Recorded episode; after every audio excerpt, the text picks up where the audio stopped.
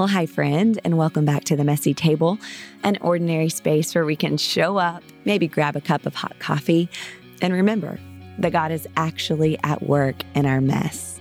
So if we haven't yet had the chance to meet, my name is Jen Jewell, and it is an honor to host this faith-fueled conversation-style podcast, which happens to release a fresh perspective into your world and your speakers every other Tuesday, which happens to be partnered with the women of my church, Life Church, which happens to be a big-time fan of the YouVersion Bible app.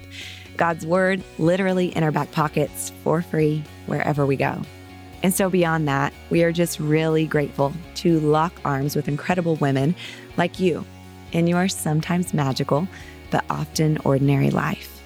Because we all need reminders of what's true, and we all need a shot of encouragement and hope.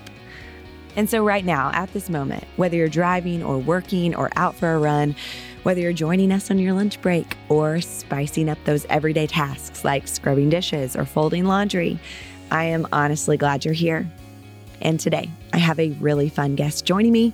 Amy Seiffert is darling, first of all, and also super down to earth, passionate about knowing God and making Him known. She's a wife and mom who has learned the necessity of leaning into grace. And she also has some fancy titles like author, speaker, Bible teacher, fellow podcaster, who really just shares out of the overflow of what God's done and what He's still doing in her own heart. Y'all, she has a book and Bible study called Starved coming out on March 21st because so many women, so many Christians even, are feasting on things with no nutrients, no real nourishment. And we've all been there. We can all fall into the trap. So many of us are starving for the good stuff. But there is a better way that is biblically anchored and really the key to flourishing. And so grab your coffee, pull up a chair, and join me for a chat with Amy. Well, Amy, hello and welcome to The Messy Table. Oh my gosh. Thanks for having me. I feel messy, so this is a good table to be at. I'm so excited that this is working. We had to reschedule once because you were sick. Yes. And then today I have kind of a cold and my kids are on day 2 of a snow ice day. So I told them no dribbling the basketball. So yes. I think we're ready. These are the rules. Exactly. Yeah. Now, will they be followed? That's the question. You know what? They'll do their best, right? It's The Messy Table. It's fine. Right.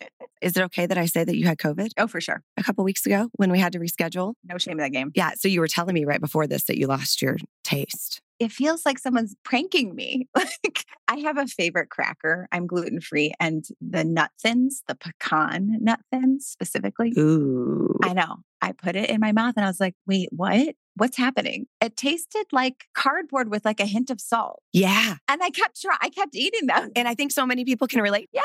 I'm like so sad. Now it's like texture comfort food. Like what kind of texture do I want in my mouth? Exactly. Did this happen to you? It happened to me. So I lost it for a while and then it came back weird. Like at first it was real salty. Yes. And then it mostly came back, but even I hate to tell you this, I don't think I've had like a long COVID overall, but as far as like peanut butter, which I used to love, I cannot stand the smell or the taste. Like what? Chocolate, which is, you know, my main food group. Yes. It's weird. And coffee, I still like coffee, but it just tastes odd. So I don't know. It's so bizarre. Sometimes I'll eat something and I'm like, wait, this isn't what it normally tastes like. So I'm still making dinner and I'm like, how's the soup, everyone? And they just think it's hilarious because I'm like, well, it's warm water. Like, okay. Exactly. Yeah. It's hard to know. Yes. It makes you insecure about your own cooking because you're like, is this terrible or is this just me? It'll come back, I'm sure. Sure, I'm sure it will. Right. Trust in Jesus. Yes, that's right. All right. Well, Amy, we want to know everything about you, but let's start with the basics of who you are, who you love, and just what you're all about. Yeah. So I am a wife, mom, a writer, author, speaker, Bible teacher. I mean, how many hats could we name? And yeah, I was on staff with Campus Crusade for Christ, called Cru, for 15 years. I loved Cru in college. Same. I went to Oklahoma State. Same. I was hooked and I thought, how can I do this? Like, let's go. So I had the privilege of being the team leader for about 8 years and just trying to bring the gospel to sorority men and women in a variety of different space. It was hilarious and fun. And then I came on staff with my church for about 7 years, had babies in there, and then recently stepped off because speaking and writing, it just has taken a lot of time. And God is calling me to travel a bit because my kids are in a good spot. I love how you were like, oh, I had babies in there somewhere. Yeah, like no big deal. Like life-changing events, right? Yeah. So that's a little bit about me. I love tennis. I love chocolate that I cannot taste. I'm with you. I hope it comes back. Man, surely it will. Yeah. That's a little bit about me. I love it. Okay. So now how old are your kids? They are. So I have a sophomore who just started driving. I know. I was like, wait, wow. I mean, it's a whole new territory of trust, like a kid behind a wheel. And then I have a 5th grade girl and then, so it's boy, girl, boy, and then a 3rd grade boy. So you're in kind of this like teen, tween. Elementary, yeah. And getting up there world. I will have 3 kids in 3 different schools next year. And I'm like, okay, it'll just be like a story problem. Mom leaves at this time. And like... My 5th grader has been calling me bro. What's happening? Yeah, brah. I'm like, you're cute, but... Have you seen that sweatshirt that says that? It's like, mom, mommy, mama, yes. Bruh. I need one. I don't know. I have a soft spot for the boys. There's teen boys are hilarious to me. I'm like, okay. Okay. Well, the reason we're here is because we all know that life can be messy, but even despite just our mess and our sin and our selfishness and all the things, God is always faithful. I don't know how he does it, but we would love to hear a piece of your backstory and just how he's shown up in your mess. Well, this actually was the catalyst to my book coming out. But 4 years ago, my oldest son, who calls me bruh, when he was 11, he started to lose weight rapidly. My neighbors were like, hey, Robbie's looking a little thin, saying some different things. I'm like, oh, he's going through a growth spurt. He's fine. And over the course of about six to 8 weeks, he lost 15 pounds. And we were trying to figure out what's going on. And he had a lot of stomach pain, just pain. And finally, after tests and blood work and all the things, he was diagnosed with Crohn's disease. I did not know what that was, but now I'm an expert. And that started just an entire upside down world of changing everything in our pantry and our refrigerator and our freezer. And that really was pivotal because I felt like not only did my son need a diet change, a physical diet change, but I felt like the Lord was like, Amy, you need a spiritual diet change. Like I was spending so many nights on Google researching how do we put Crohn's into remission. I was replaying my fears. I was just really kind of nursing my fears at night. And there was just a lot of things I was running to, including my own self-sufficiency. Like, I have to fix this. That was really starving my soul and brought me to a really low place. And I get that as a mom, you feel like I need to provide for my kid. I need to help him figure this out. Yes. Where you're thinking, well, if his mom doesn't, who's going to, right? And I really felt like the Lord say, I am your shepherd.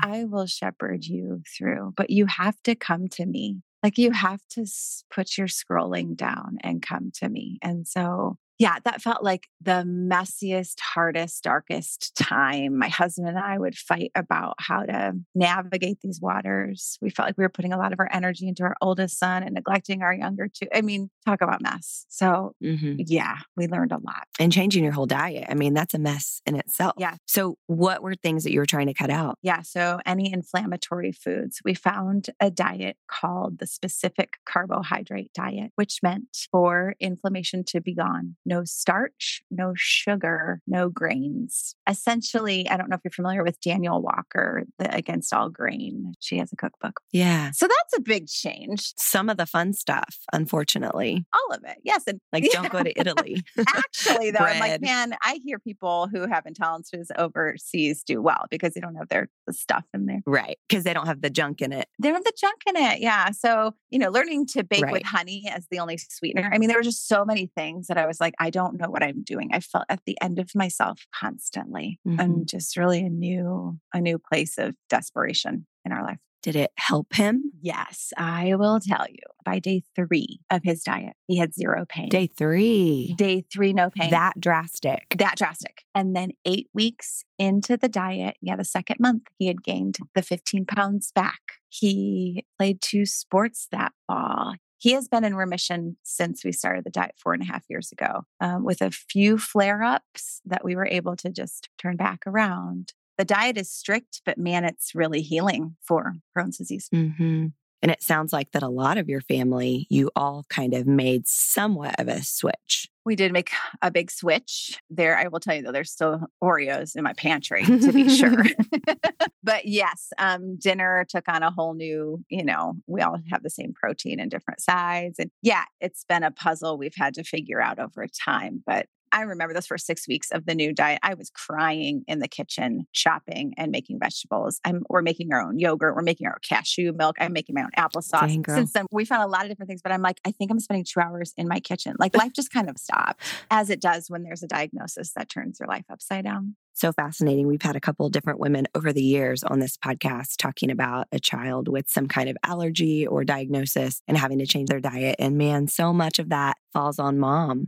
Yes. And I want to dive into this more. We fully need to surrender and rely on the Holy Spirit. But then he also hasn't called us to do nothing. It's him in us. Yes. And so, how did, he sustain you through all of that? Well, there were moments where I wasn't sleeping and I was really overwhelmed. And I knew that a lot of it was the constant scroll trying to find answers. And I remember reading a pretty pivotal book from James Bryan Smith. He has The Good and Beautiful series. And he talked about practicing 5 minutes of silence, just trying 5 minutes of silence a day. Mm. And I remember thinking, I can't do that. I can't stop. I have so many things to do, but we were trying this with our church. And I remember sitting there for 5 minutes. And I would say the first few minutes, I felt like a cat that couldn't find her nap spot. I'm like turning all around and grocery list is flying, all the things. But then my whole self settled in those last 2 minutes. And I felt like God said, I'm running the world. Mm. Rest in me. You need to replenish your energy. You need me to restore your soul.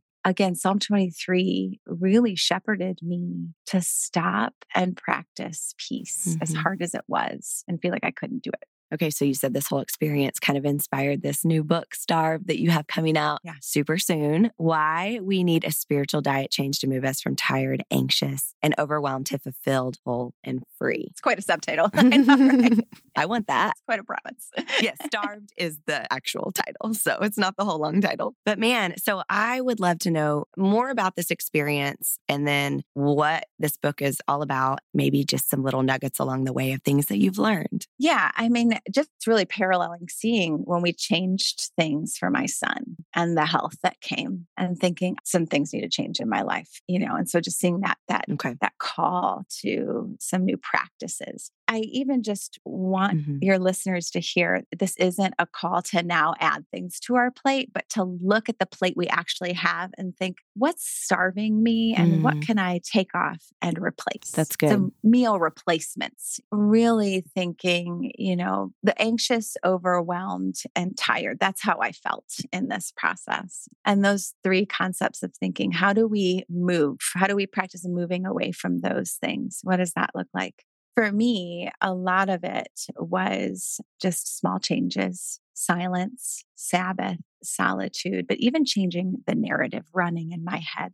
This isn't necessarily related to the diet experience, but shame can really starve our soul. Mm. The stories that we've had over the years of shame, things that we've done or have been done to us. And what does it look like for us to take those shame stories and say, God, would you pour your beloved compassion upon those and change the narrative that I have going on? So I'm guessing you had a narrative going on in your head that was just on repeat. Yes, I've had a lot of narratives, yay therapy, that have been in my life and untangling those for sure. I think so often my shame can come from, I'm not, from perfectionism, but often digging deeper to see like, wait, is that some sort of shame managing method? Is trying to keep everything perfect? What's under that? And for me to just be vulnerable and honest, there was sexual abuse in my childhood. And so to add a layer of perfectionism, like in hopes of not being rejected again and being accepted.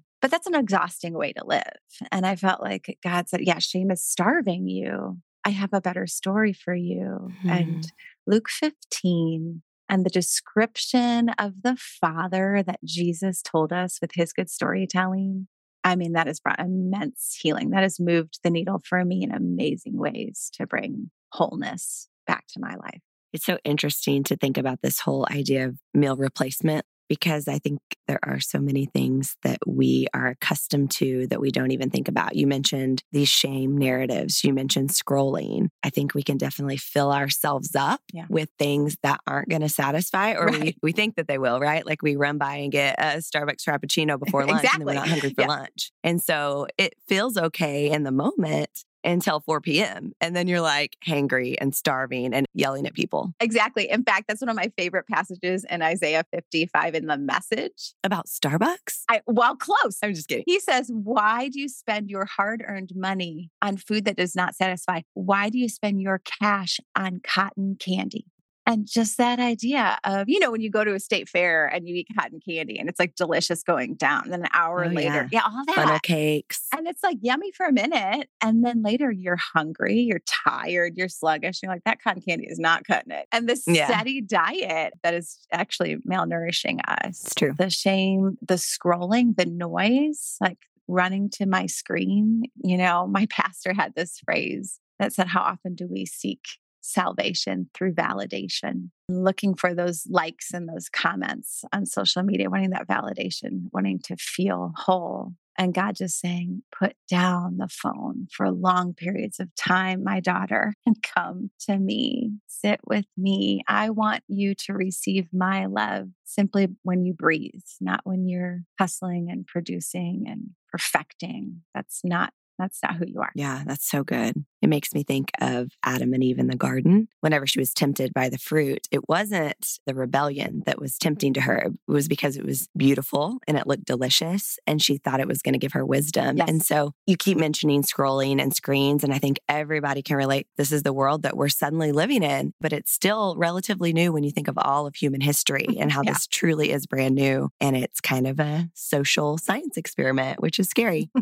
Right? But I think most of us, we're not going to social media to be like, oh man, I want to go fill up on things that aren't great for me. It's more like, hey, I want to see what my friends are doing. I want to be in the know. I want to share whatever's going on in my life. I want to learn.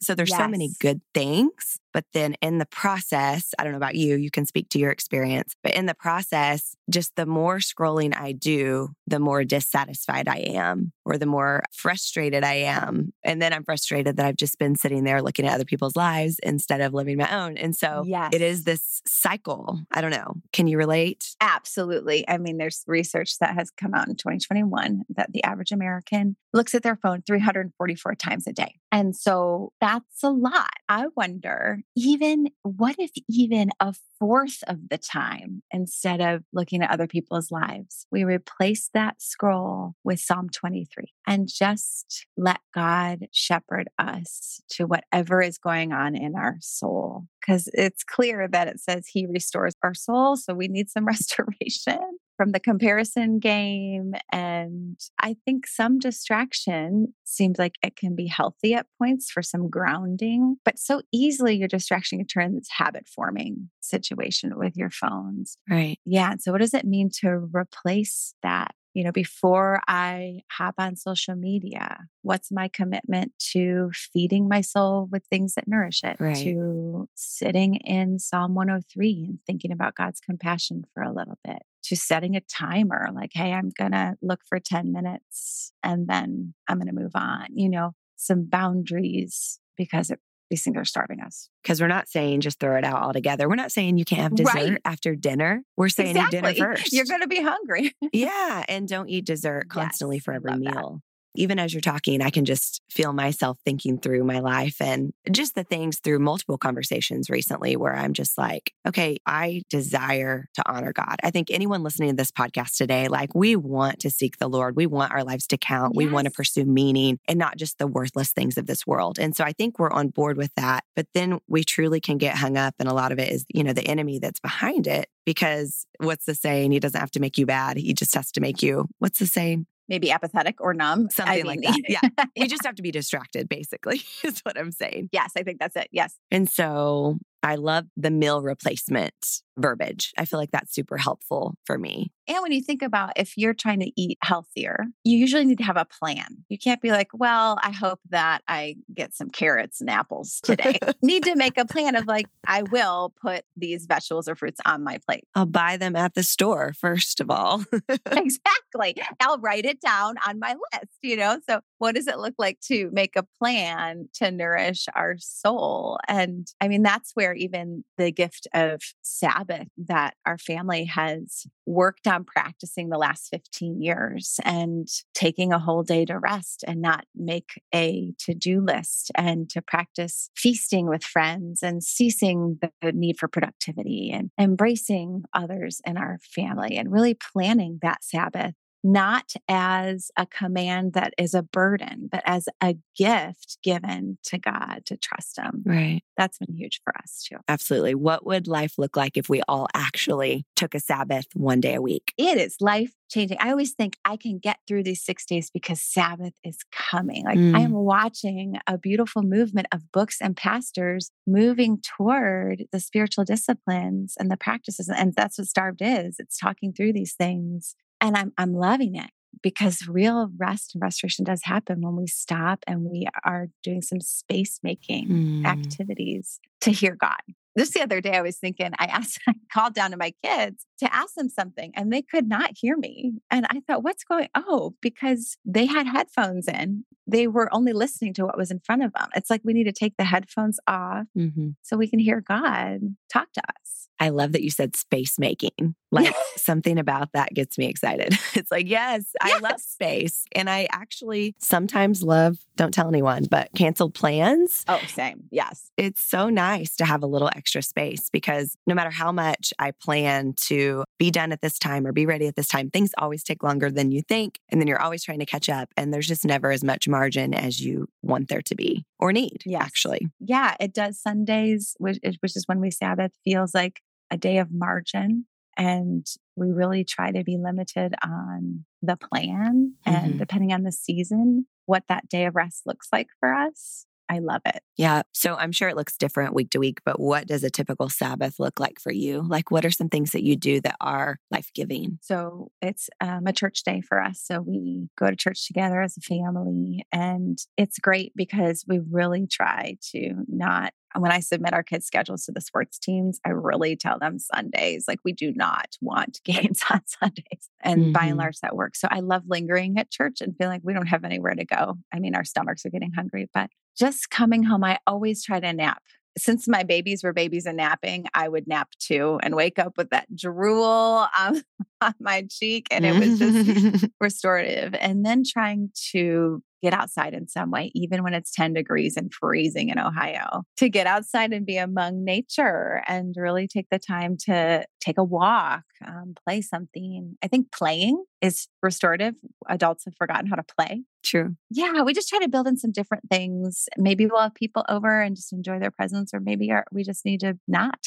But really try to walk with the Spirit and not create a lot of rules, but embrace the heart of this is a day that we acknowledge God provides for us. Is it hard for your kids to adopt that mentality as well? Or since they see it and live it out, it's just something that they look forward to as well? Yeah. You know what? I think it depends on the age and the stage of the kiddo. Just last Sunday, my youngest is enjoying the Percy Jackson series. And so I read out loud. My whole family was on the couch together. We have a big, like, U-shaped couch. I read Percy Jackson out loud where the teenager is listening, my husband, everybody, for 2 hours. And we had warm cups of, you know, like hot cocoa and tea. And I couldn't stop smiling because I was like, we're reading, like we're in a log cabin with no electricity or something, you know, like it just... I find that if I start reading, they just come. They'll come and listen. Yeah. Yes. We're big readers. Maybe I need to do that again. I used to read out loud. Yeah. All the time. We did all 7 books in the Narnia series out loud with all the voices. It was so great, but I feel like they're getting to the ages now where they don't always, it was especially my oldest, you know, she would just rather read on her own, but maybe I just need to start reading out loud and see if they come. So they might be what like, Mom, what are you doing in here by yourself? I know, but I was so encouraged. My oldest had read the series before, but he's like, it's nostalgic. I like hearing you read. I was like, this is the best. Obviously, you write about a lot of this in your book. What other wisdom can you share of things that just God has really taught you personally, taught your heart? You know, I talk about anxiety in the book and moving from replacing anxiety with peace as if it's really easy, but we talk through some things to do. And one of the things that I felt like God continues to speak to me about, the Greek word for anxiety is merimnao, which means to be divided and torn apart. As if I'm in one spot, say I'm in my kitchen, but my brain, I'm divided. I'm thinking about where my son is at school and the choices he's making, or I'm divided and I'm thinking about some past regret and things that I've said before, you know, like I feel divided. And God has really shown me through the Greek word of peace, which is Irene, which is taking that as which is divided and binding it back together. Mm-hmm. And so I've often prayed, mm-hmm. God, I feel divided. I feel anxious about these things. Please wrap me in your peace. Make me whole and present right here, right now, so that I can do the good work you have for me in front of me today. And I can trust you with this future problem or this past regret. That's good. I feel like God has taught me that prayer. Make me whole and present and wrapped in your peace right here. So that's been a practice. Amen. You keep mentioning the word practice. I like that. So you've put some new things into practice that have really made a difference. Yeah. And I like the word practice because it says that we're not finished. We don't have it together. It's something you will be working at. Right. And that's good. Which is always funny when you hear a doctor talk about that. That's why they call it practice. Like, oh, can you get it right now? Like first time, is that?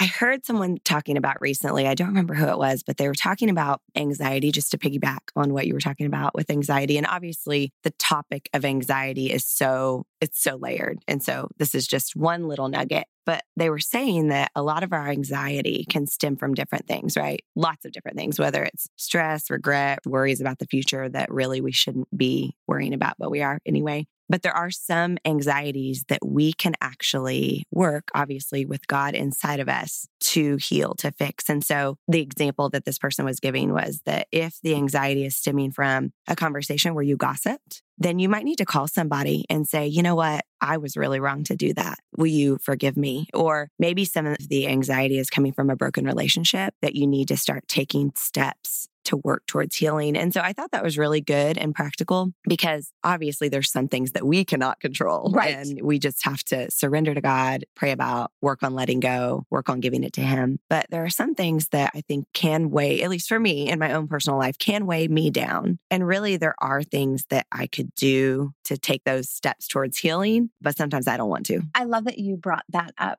Sharon Hadi Miller's book, she talks about the idea of anxiety, that we are given agency. And so what agency do we have to solve this problem with God?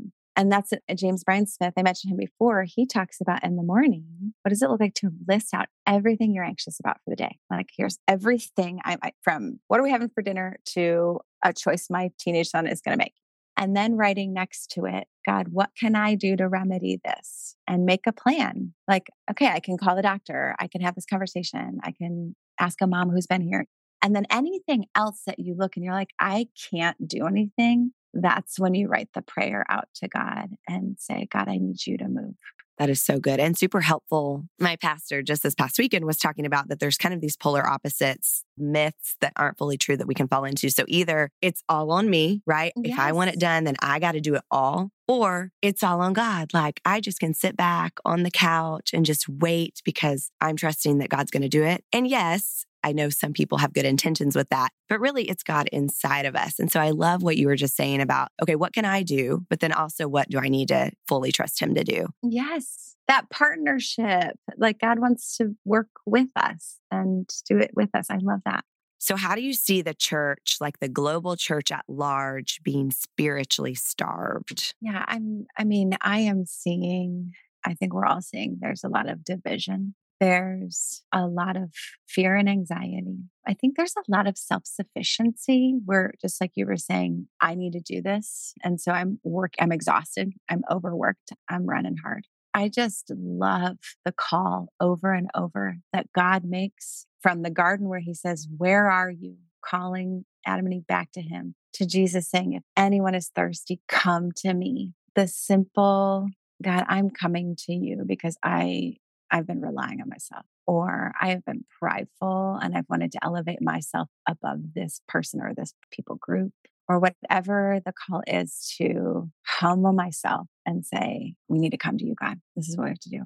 I think we're starving for the presence of Jesus, honestly. Yeah, I feel that. And as you're talking, I mean, it's very clear. And from, listening to you at other times, it's very clear that you are grounded in the Word. And so I think that's really important for people to come back to, that we can do all these other things and still be starving, like you're saying, if we are not sitting in the presence of God and truly being satisfied by Him alone, then we're still going to be starving, even if we're putting relatively decent things in our body or not being fully distracted. But if we're not having that meal replacement be the Word of God, the Spirit of God, then we're still going to be malnourished. Yeah, I can't get over what God's Word will. It'll take a lie and show me what is actually true and give me a confidence that is different than I had a few minutes before. His Word is so strong like that and beautiful and transformative. Mm-hmm. Yeah, being in His Word is huge. Are you someone who loves to first thing in the morning, open up your Bible? Are you on the go? I want to listen to my Bible. How do you dig into God's Word? Oh man,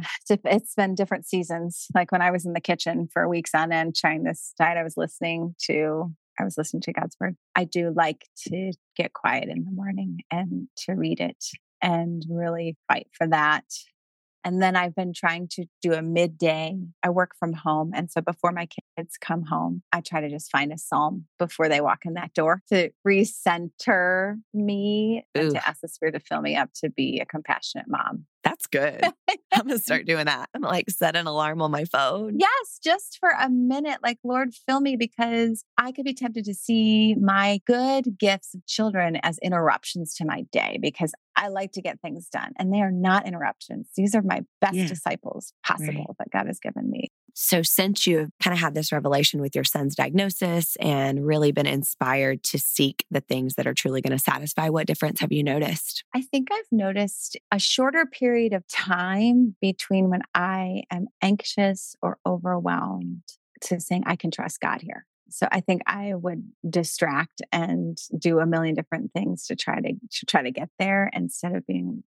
The time is getting shorter to stopping and saying, oh, I'm practicing self-sufficiency versus humility and saying, God, I need you to do something. So quicker response time kind of. Yes. And it's getting shorter. Or practicing praying with friends, calling a friend and saying, hey, will you pray with me about this right now? At first it was weird in a few of my friendships, and now we love it because just seeking God together for 5 minutes, we just need Him. And how did you get through that awkwardness? Because I do think that would stop some people from starting that practice, would be, is it going to be awkward? Am I going to be weird? You know what? It was one of my friends that started to do this. She said, my mom would be annoyed by her mom who would stop and say, I'm going to pray for you right now while they're talking. She's like, no, I just want to vent. But then she loved it. And so we started ending our phone calls with praying. And then we just started calling and being you got to pray for me right now. I'm about to walk into a meeting. I have 5 minutes. Just pray for me. Go, just pray, So yeah, it was my friend that kind of led the way on that. I was like, oh yeah. And obviously for anyone listening, as we talk about putting these different practices into play and maybe our response time going to God quicker, we're not saying that this is going to be perfect. Obviously we still live in a broken world. We're still sinful people. It's never going to be 100% perfect. It's going to be messy until He comes back and redeems all things. Yes. But He did come to give us life and life abundant. And I think that there's so many times that we are not tapping into what He's made freely available. Yes. I think about Him in John 7, when He stands there on the last day of the feast, and He says, come to me if you are thirsty, living waters will come from within. And He was talking about the Spirit and thinking, I have the Spirit within me. All these things are coming up from the outside. I just need to stop in the middle of my kitchen and say, God, would you give me a perspective shift right here? Would you give me wisdom? Would you help me calm down? Would you help me to be kind to my kid? Within we have the Spirit. Right. Okay, so we'd love to share resources here at The Messy Table. Obviously, your book, Starved, everybody needs to pre-order. By the time this comes out, I think we'll still be pre-ordering, but it comes out when? March 21st. Yeah. Yes. So exciting. There's this book and a Bible study, if I'm correct. Yes, I'm so excited about this Bible study. It's my first Bible study. And since being a YouVersion teacher and contributor, I've longed to write a study. So I take 6 practices and we dive deep into them. And there's part of the Bible study is we're going to practice 5 minutes of silence a day this week. and see what we find. Let's experiment with God. And then there'll be, there's 10-minute videos that go to start each week. So I am really excited about this. Okay. What are the 6 practices? Not to put you on the spot. I know, right? I'm like, what are they? Okay. We talk from anxiety to peace. So we talk about silence and Sabbath. One of the practices is seeing the Imago Dei in every person you meet for a week, like saying to yourself, this is an image bearer. This is an image bearer. What are the other practices? Prayer and Bible reading. I love it. Okay. So any other great resources other than your own that you want to share? Yeah. You know what? Richard Foster's Celebration of Discipline, he talks about spiritual disciplines and they're so good, really helpful, just practices that I reference in Starved. And then I would say the Good and Beautiful series. There's the Good and Beautiful God, the Good and Beautiful Community, and the Good and Beautiful, I forget the third, but the author is James Bryan Smith, and he studied under Dallas Willard. Okay. You've mentioned him multiple times. I know Dallas Willard. So awesome. Yeah. He studied under him, and it's almost like he takes Dallas Willard's thoughts and really helps the people who aren't quite as smart up there. Help the peasants out like me. Exactly. Hello. This is for me. Yeah. I just love him. I love him. He's a pastor and a professor, and I've learned so much from those books. Okay. Well, I could talk to you forever, but as we wrap up, is there any final thought, any word of encouragement, any word of advice that you just really want to share with whoever might be listening right now? Yeah, I would say, friend, if you're feeling spiritually malnourished, you're not alone. This is not a call to now I don't need to eat again, but we need to choose what to eat to be nourished and to start simple. Put your phone down and practice silence. I even want to free somebody that maybe they think putting worship music in their earbuds and going for a 10-minute walk in nature isn't prayer, but it is. Let worship wash over your soul to give you a new nourishing narrative. Yeah, I would say I'm cheering for you and to keep practicing in simple ways. Awesome. Thank you for your time and sharing your wisdom. It means so much, and we're grateful. Thanks for having me. This has been wonderful. All right. Well, like we mentioned earlier, Amy's book and Bible study will launch on March 21st. But if you're interested, you can actually pre-order right now on Amazon. And in just a couple of weeks, it'll be a happy mail day right there on your front porch. And so those resources, as well as others we mentioned, are all linked up in the conversation notes. And if you're not already, you can stay in the loop by connecting with us on Instagram at The Messy Table Podcast, by subscribing to this podcast for free, however you like to stream, Apple Podcasts, Spotify, Podbean, and Stitcher. And as you head back into your week and into your world, don't forget that yes, life is messy, but God is at work in your mess.